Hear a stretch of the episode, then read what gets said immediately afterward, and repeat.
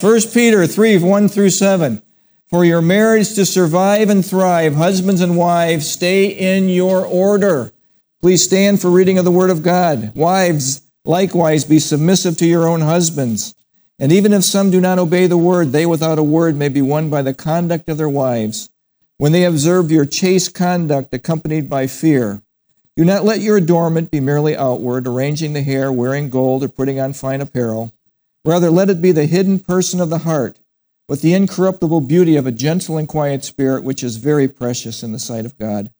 For in this manner, in former times, the holy women who trusted in God also adorned themselves, being submissive to their own husbands.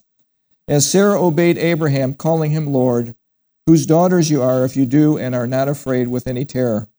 Husbands likewise dwell with them with understanding, giving honor to the wife as to the weaker vessel and being heirs together of the grace of life, that your prayers may not be hindered. This is the word of God. Please be seated. Now, what in the world does it mean, stay in your order?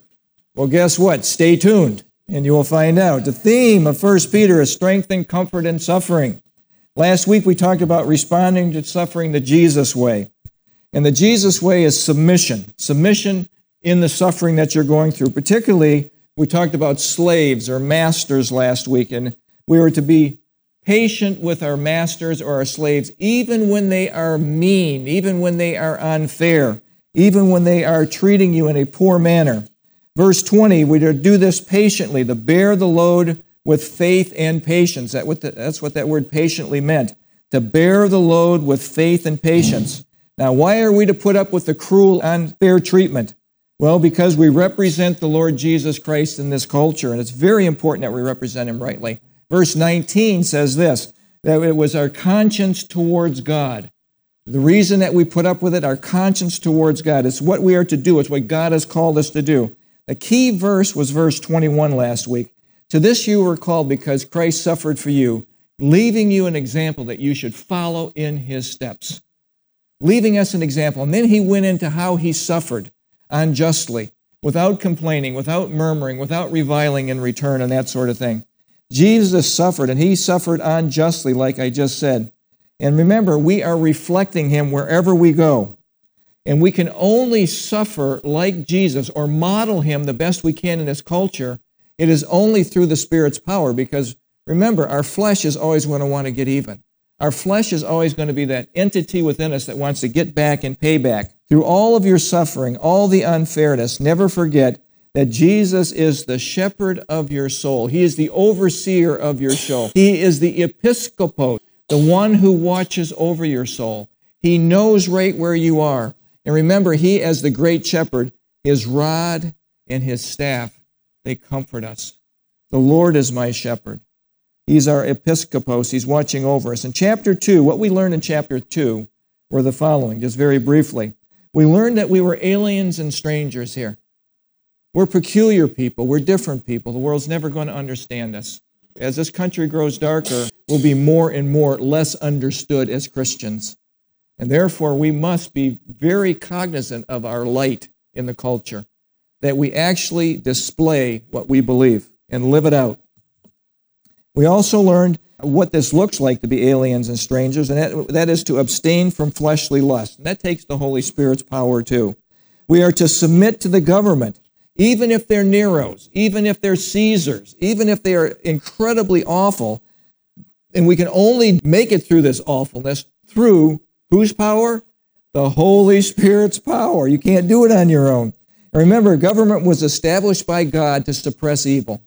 And we are to obey the government, pay our taxes, obey the laws, even if we don't like what they're doing, unless the things that they want us to do are contrary to the Word of God. And then we have to say, no, we cannot do that. We cannot do that. We can never embrace a woman's right to choose. We can never embrace that. We can never embrace uh, same sex marriage. It is something we cannot do because it's against the Word of God. And so then we're looked at as strange and peculiar and intolerant and even evil because we're not loving the way the world views love. Hey, the greatest love that we can give to the world around us is telling them the truth. Telling them the truth. We are to submit to our masters, our employers, our bosses, the authority that has been placed over us. And again, it's through the Holy Spirit's power. Now, for this week, the submission theme continues. For your marriage to survive and thrive, husbands and wives, you must stay in your order. And this, again, is something that will be more than what you can do. This is through the power of the Holy Spirit that you're going to be able to do this. Let's pray. Father, we thank you for this time to study your word. Holy Spirit, I ask that you would open our eyes and ears to the truth of your word. Speak to us today the things that you want us to know. And what you teach us, help us to apply. In Jesus' name, amen. So there's an interesting thing here. Just when you look at this text, there's six verses that are dedicated to the women and one to the guys. And you got to wonder what in the world is going on. Well, there's an answer to that. William Barclay says this This is because the wife's position was far more difficult than that of the husband. If a husband became a Christian, particularly in that culture when the husband was absolute ruler, and I'll show you that in just a moment, what he said went, and the wife had no word within the family whatsoever. He would, he would automatically bring his wife with him into the church, and there'd be no problem. But if a wife became a Christian while her husband did not, she was taking a huge step, which was unprecedented and which produced the acutest problems for the husband. And so God is teaching us through his word here how a wife can deal with an unbelieving husband. So it starts in verse 1 and 2. Wives, God's order for you is submission to your husband. Now, what does this really mean? Well, we're going to find out right now. Wives, likewise, be submissive. Now, what likewise means, he's talked about be submission to government, be in submission to the masters. Now, the wives are being submission, submissive to their husbands. That even if some do not obey the word, they're unbelievers, they without a word may be won by the conduct of their wives when they, when they observe your chaste or your pure conduct accompanied by fear. That would be the fear of God. That the fear of God is what is changing the behavior of the wife. So the word submission, we've gone through this many times. You probably have this memorized, but just for your edification, we inculcate, teach by repetition. The word is hupotasso, and it is a military term to fall into rank. It speaks of order, not value. Order, not value. In the Godhead, there is order Father, Son, Holy Spirit. In the angelic realm, there is order uh, cherubim, seraphim, archangels, messenger angels. In the church, there is order. There are elders and deacons. In the government, there is orders. In marriage, there is order, husband and wife. The children are to, are to be orderly and submit to, the, submit to order. Chaos is not of God. Chaos is not of God. God is a God of order and structure. That's something you want to remember. Now, submission in our culture, is that a good word? Is that a, is that a popular word or is that a difficult, evil word? And I'm thinking it's the second one. Submission in our culture is not viewed as very good.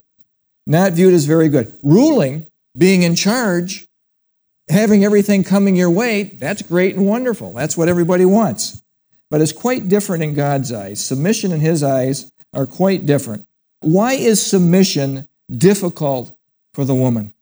Why is it why is submission difficult for some women? And I will submit to you that it is difficult. It's difficult for all of us to submit in our order. But watch this. The reason it's so difficult goes back to Genesis chapter 3, verse 16. So if you would, just turn there for just a second. I think it'll be worth your turning and worth your journey. Genesis chapter 3, verse 16. Now remember the setting here is the fall of, fall of man man was given one prohibition do not eat, eat of the tree of the knowledge of good and evil. And lo and behold, the tempter came, and, and Eve fell first, and she gave the apple to her husband, and he was standing right there. He was not, he was not walking in his order as the head of the home. He was not protective of his wife. Adam bore the brunt. So all three culprits in this, in this story have a consequence. Satan Satan is going to have his head crushed in verse 15. Jesus Christ, this is the first actual prophecy of a coming one, the Messiah who will be coming, who will crush the head of Satan. It says this, and I will put enmity between you and the woman, that's Satan and the woman, which will be Israel, and between your seed and her seed. He shall bruise your head. That is, Jesus Messiah shall bruise your head. He will give you a death blow. You shall bruise his heel. You're going to cause him some trouble, but Jesus will come out victorious. To the man, he has this consequence, and you've experienced this every day when you go to work. Watch this in verse 17. Now, Adam, because you heeded the voice of your wife. Now, wise man will oftentimes, more than not, heed the voice of his wife. Listen to her. She's your helpmeet.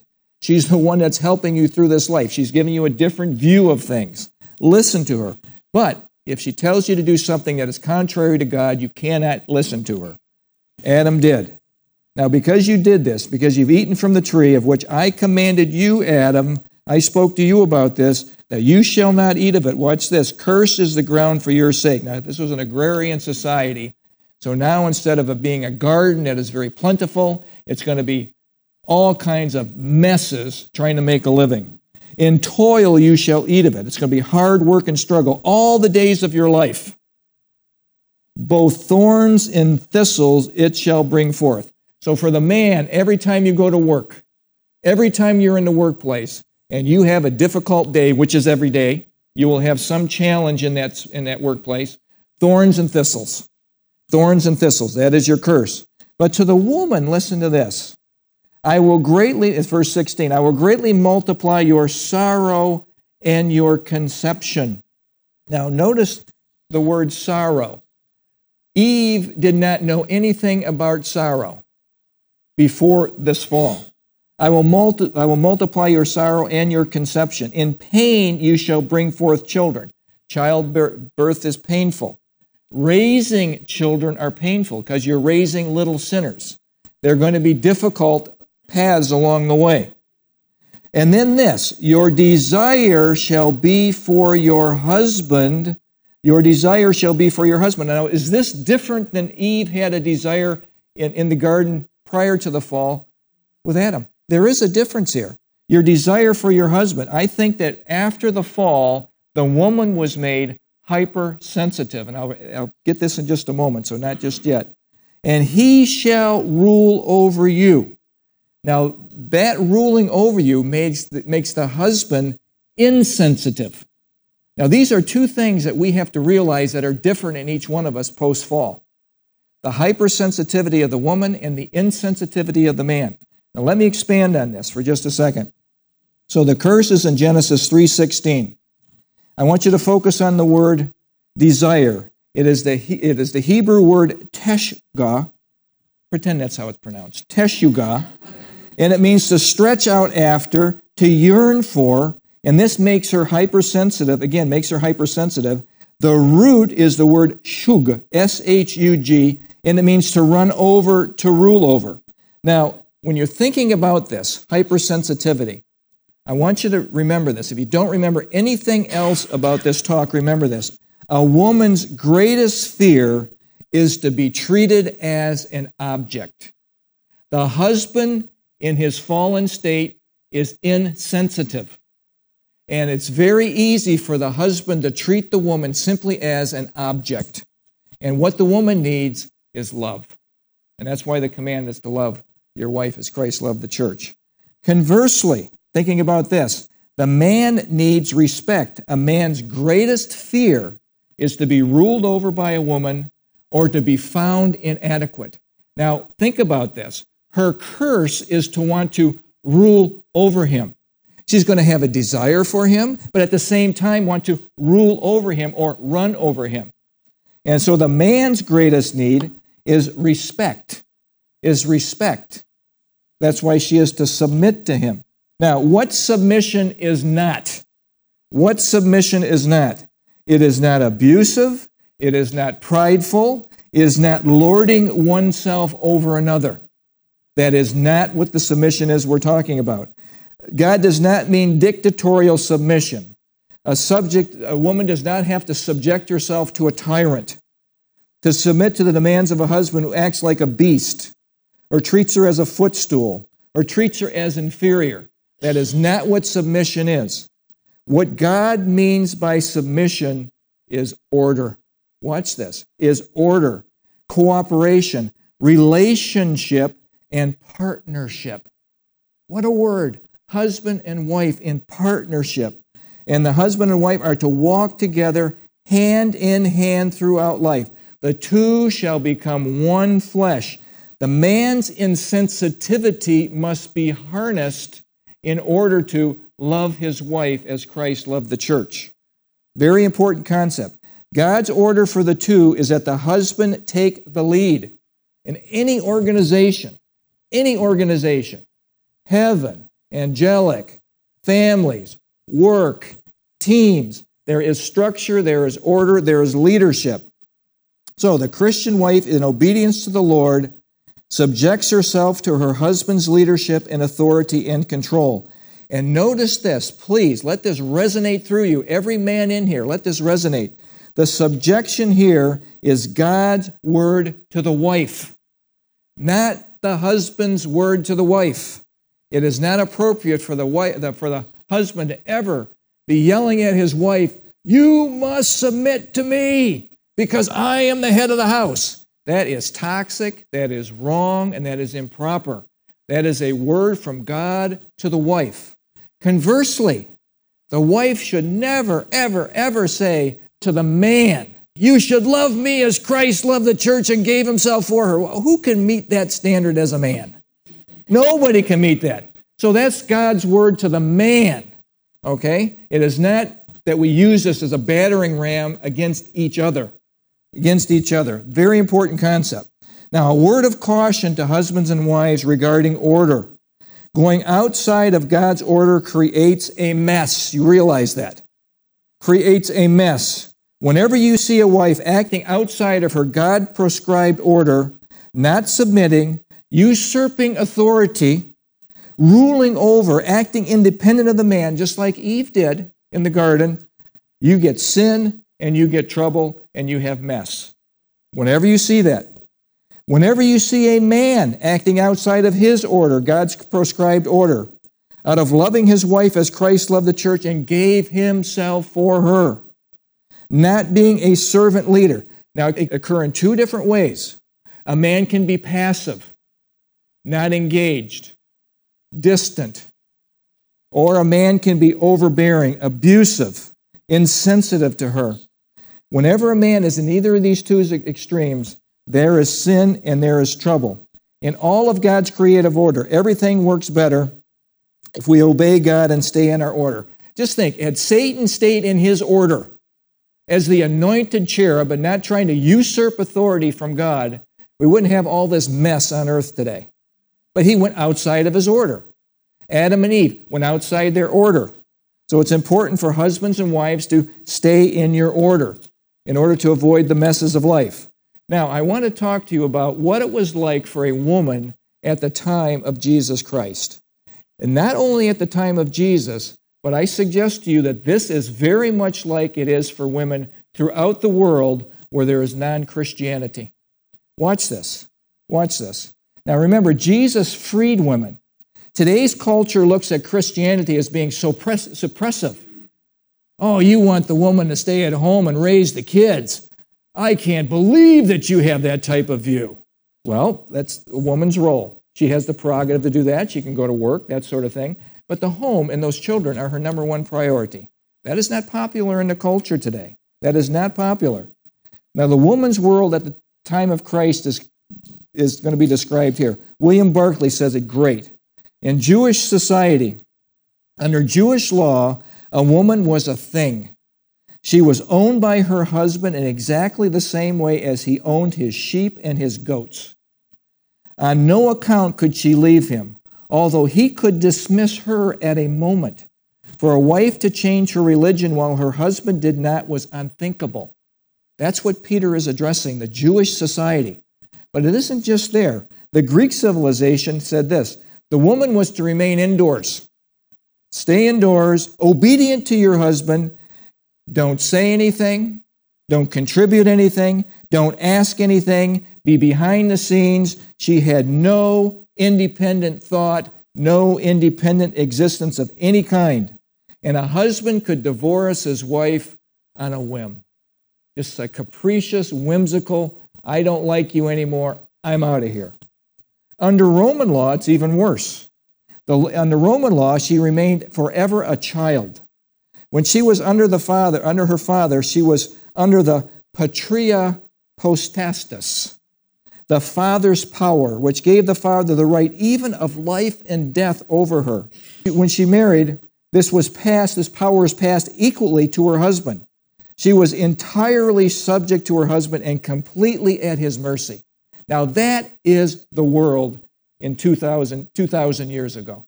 This is what Peter is dealing with, this type of culture. But I want to suggest to you this type of dominance, this type of male dominance exists today. It exists in Hinduism, it exists in Islam, it exists in communism, it exists wherever the Lord Jesus Christ has not penetrated the world. That's where it exists. The woman has no rights. No rights. Peter's advice in such a case is that her conduct, her character, has the potential to change the heart of the husband. The Christian wife with a pagan husband, the goal was to soften him to Christ. Voluntary unselfishness, cooperative spirit, seeking the highest good of her husband. Soften him to spiritual things. Now, ladies, if you have an unsaved husband, this is God's word to you. Trust God to change your husband. Not manipulating, not pouting, not sulking, not scheming, nagging, putting tracks all over the place, that sort of thing.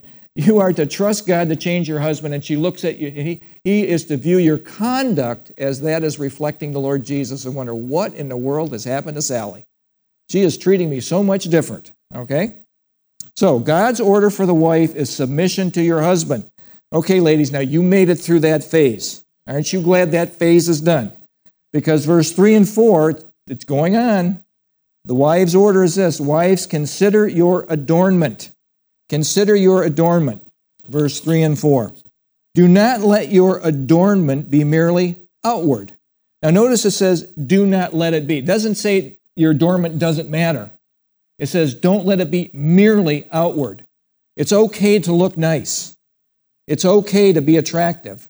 It's okay to do these things. But that's not the focus of your life. Arranging the hair, wearing gold, putting on fine apparel, this was all style during the time that the Bible was written here, 2,000 years ago. Rather, let it be the hidden person of the heart with the incorruptible beauty of a gentle and quiet spirit, which is very precious in the sight of God. Not the external adornment, but the quiet, gentle spirit is very precious in the eyes of God. Now, watch this. Adornment is the word cosmos. Now, you've heard that word before. Cosmos. We get the word cosmetics from cosmos. So you can use cosmetics to beautify yourself. Cosmopolitan comes from the word cosmos, upscale cities. But it means the, the, the universe and the beauty that is in the universe. Wives, it is not simply outward beauty that you should be focusing on all the attentions on the externals. You don't want that. And again, it's okay to have, have an emphasis to look nice, but that's not where it all ends. In our culture, there's an overwhelming pressure on women and how they look. And I'll tell you, thin is in.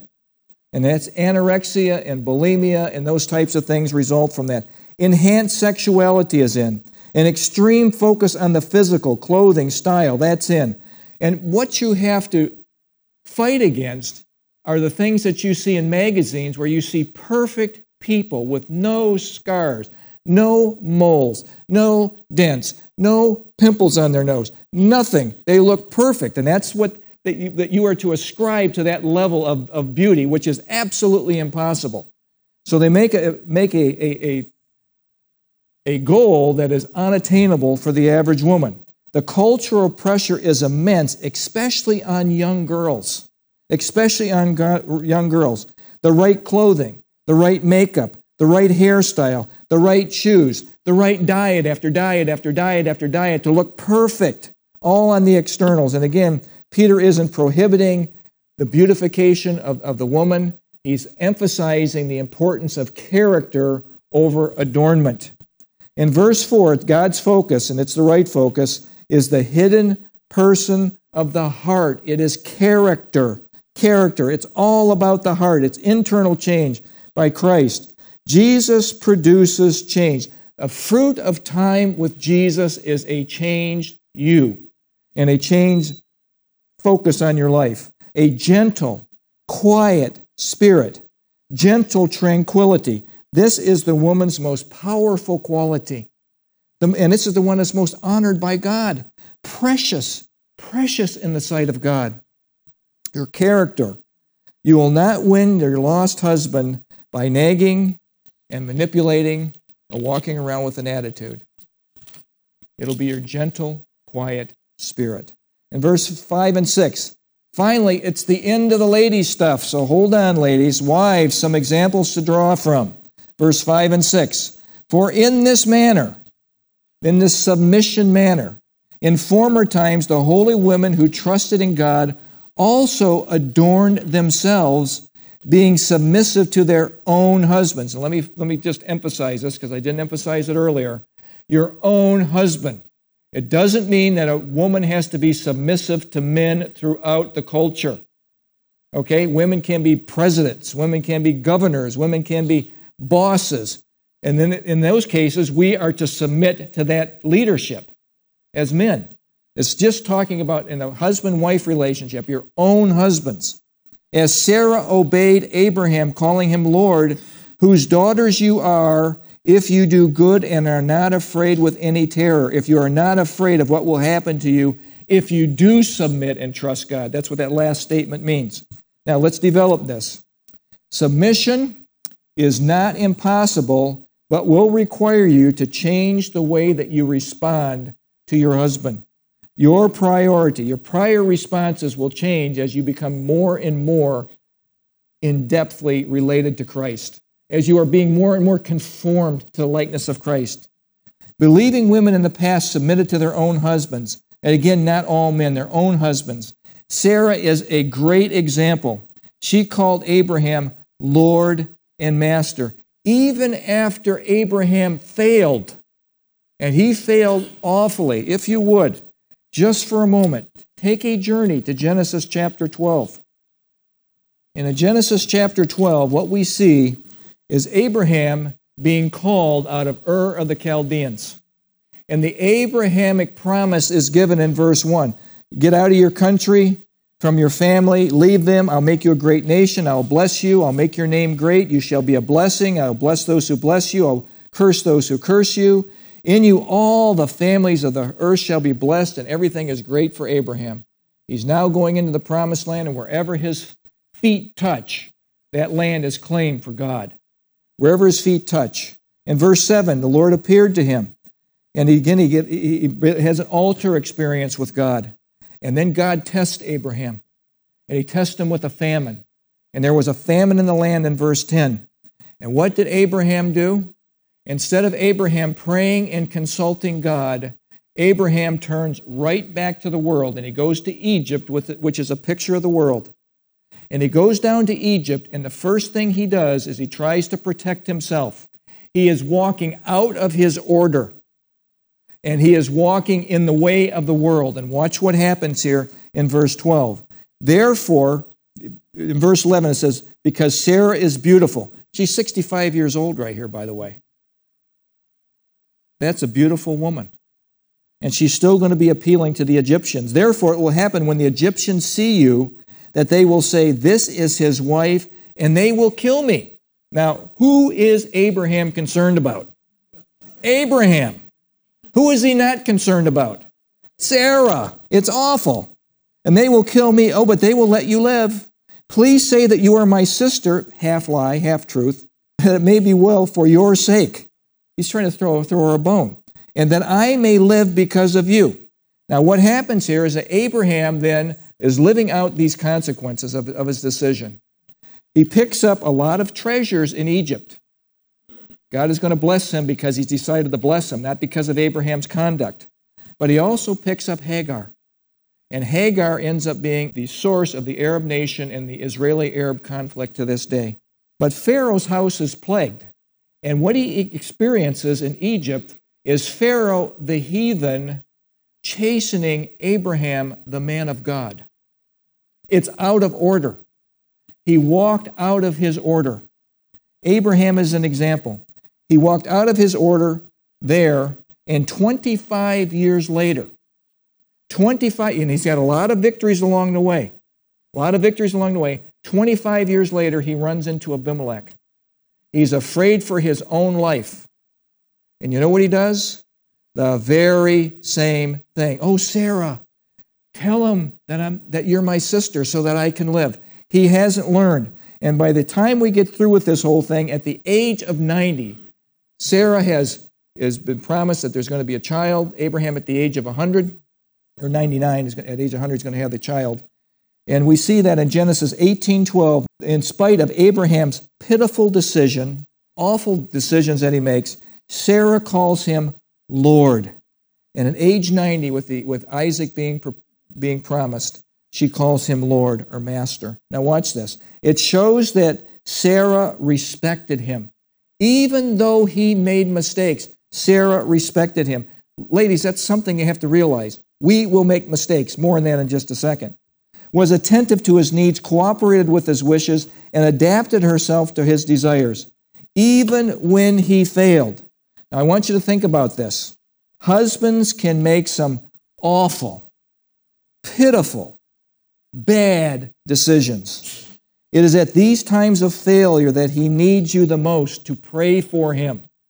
He needs your prayers, not your criticism, and encourage him and be forgiving. Be forgiving. Sarah knew what every woman must know that he is simply a man.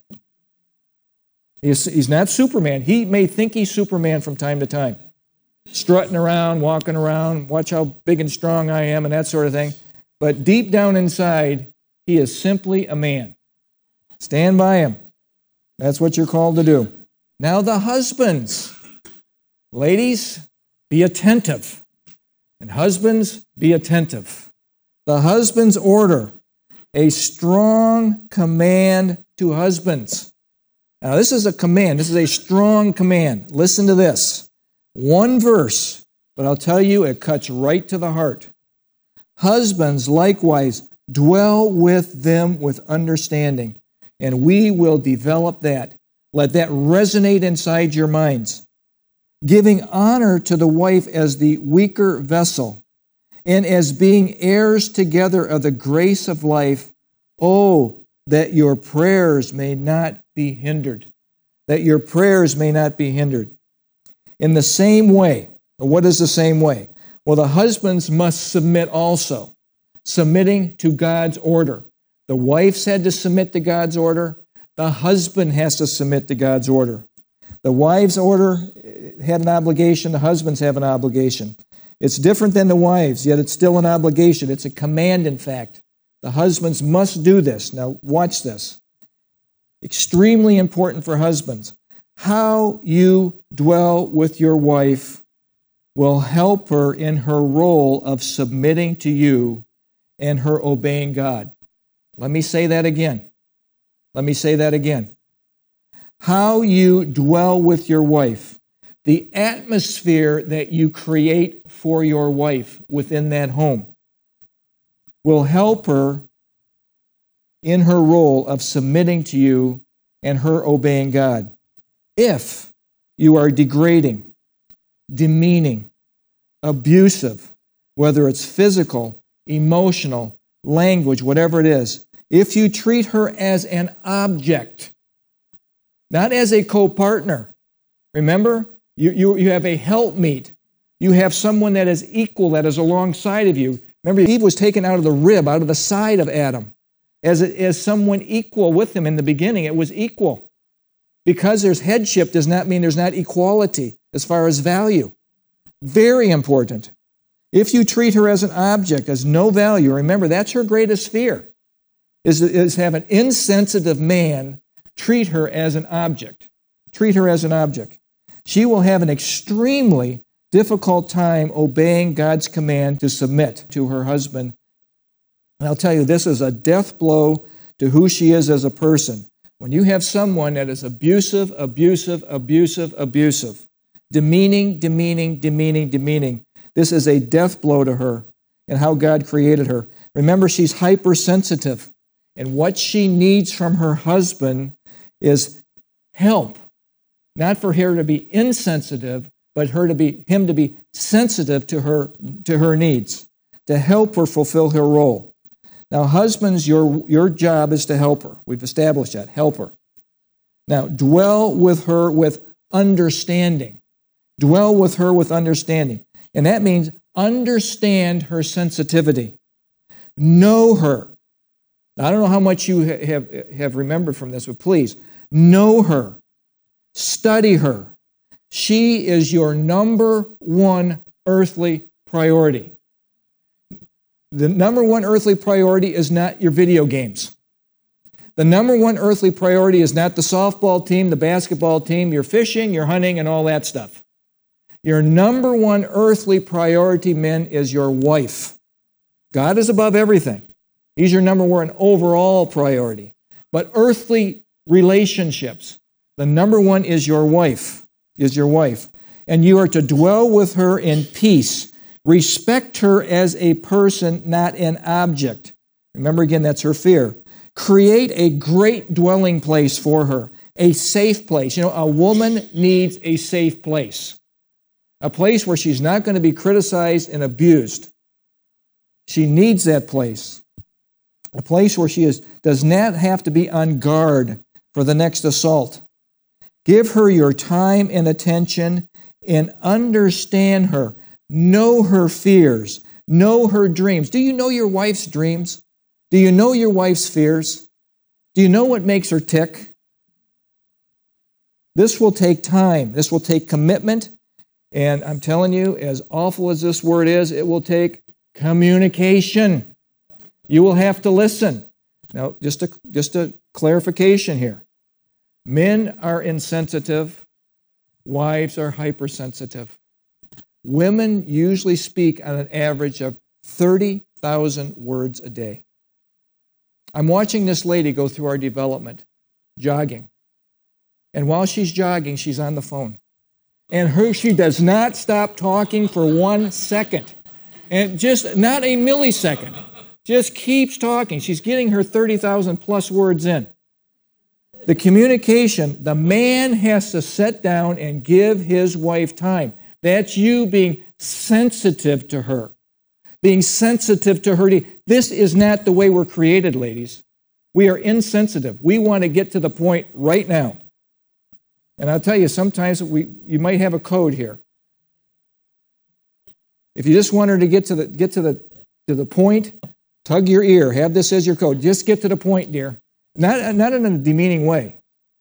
But I can't, I can't process this right now. I've just gotten home from work and I don't need all the details about everything that went on. Just tell me what the important part is. And that will help him to be able to understand you more. We have to be sensitive to the way that each one of us are, are put together.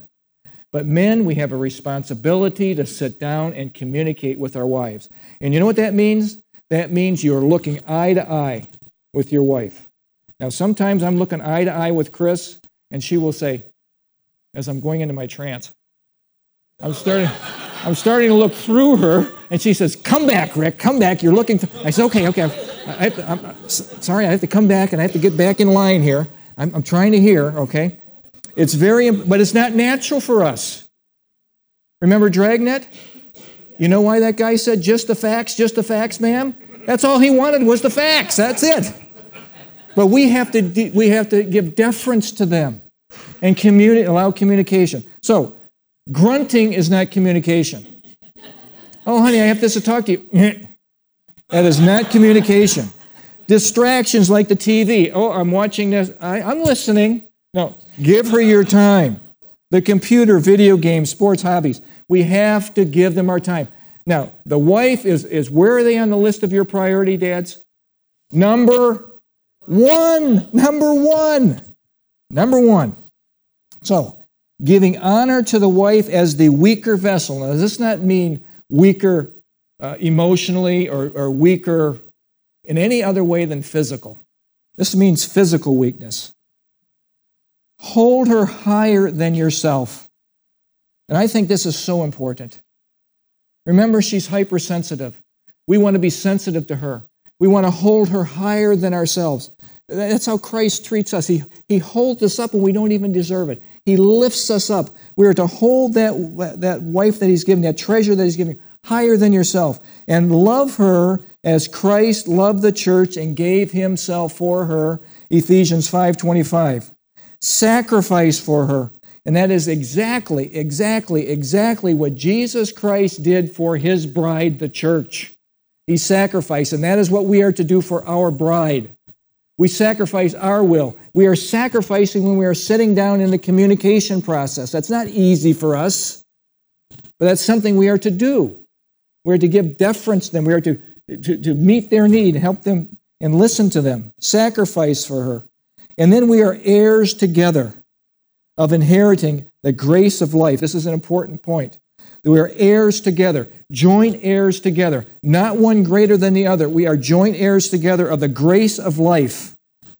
God's grace is God's loving kindness is extended to the man and to the woman equally. Man to the woman equally.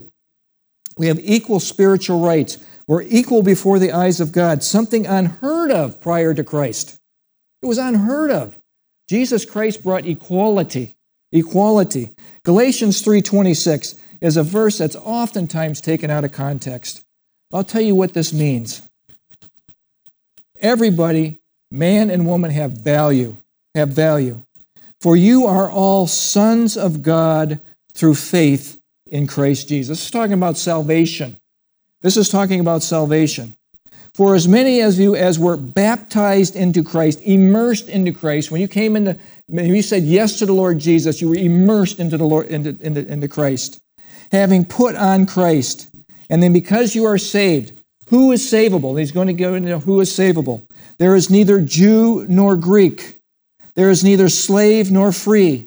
There is neither male nor female, for you are all one in Christ Jesus.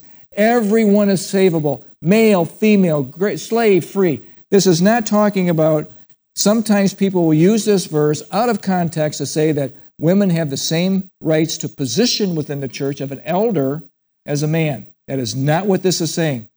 This is saying everyone is savable. Savable. And if you are Christ, then you are Abraham's seed and heirs, oh, heirs heirs according to the promise, heirs of what salvation by grace through faith produces. We are heirs together. Very important concept. Now, the warning here hear the warning, men. The warning is this failure to respect her, failure to understand her, failure to honor her, to create a safe place. Your wife needs a safe place for her, physically, emotionally, and spiritually as the head of the home, God has put you in a unique position as the head, and you are to represent the Lord Jesus as your head. Jesus never comes down heavy on us. He is always gentle. Remember, He is gentle and humble in heart, and you'll find rest for your souls. That's what we are to do create a place of rest for the souls of our, of our brides. As head of the home, as priest of the home, as intercessor of the home, as the servant leader of the home, your prayers will be hindered if you do not do this. Hindered means cut down, cut off, not heard. In the outline study Bible, we see this. Husbands hear this. Failure to honor the wife hinders the prayers of the husband. God will not answer the prayers of any husband who dishonors his wife. Hear this no matter who he is or how much he professes Christ. What God hears is the sigh of his wife, not the prayers of a mean, domineering husband. The husband can cry out to God all he wants, but God's back is turned away from him and, to- and turned towards the sigh of his wife. God is going to hear the broken and contrite hearts, not the prayers of an arrogant and dominating spirit. Isn't that a huge caution? Ever wonder why your prayers are not being heard? Hey, our relationships with our wives are essential. Essential. Now, in conclusion, for your marriage to survive and thrive, husbands and wives, stay in your order. Marriage in a fallen world even in the best of situations, is difficult. In the very best. Now, look at somebody's always looking for their soulmate. She wasn't my soulmate. I need a soulmate. In other words, you want someone that's going to be exactly what you want them to be. Every time you talk, somebody jumps or something, you know, your soulmate. Hogwash, we're fallen. Fallen people. Blending together two fallen people with selfish motives is a setup for disaster unless we submit to God's way and God's order. Unless we submit to His order. It all works when we stay in our order. That's God's order. The wise order, again, just in summary, is to submit to your husbands, respect your husbands, resist the urge to criticize and correct your husband. Resist the urge to run over or rule over your husband. This will not work. He is flawed. He will do dumb things. He will make bad decisions. Pray for him. He needs your prayers. Wives, remember your husband's greatest fear in marriage is to be ruled over by a wife or to be found inadequate. Now, look at my father in law could do everything. He could build, he could fix, he could do all that stuff. I can do nothing. Nothing. Now, it would be very easy for Chris to say, Rick, can't you do anything right?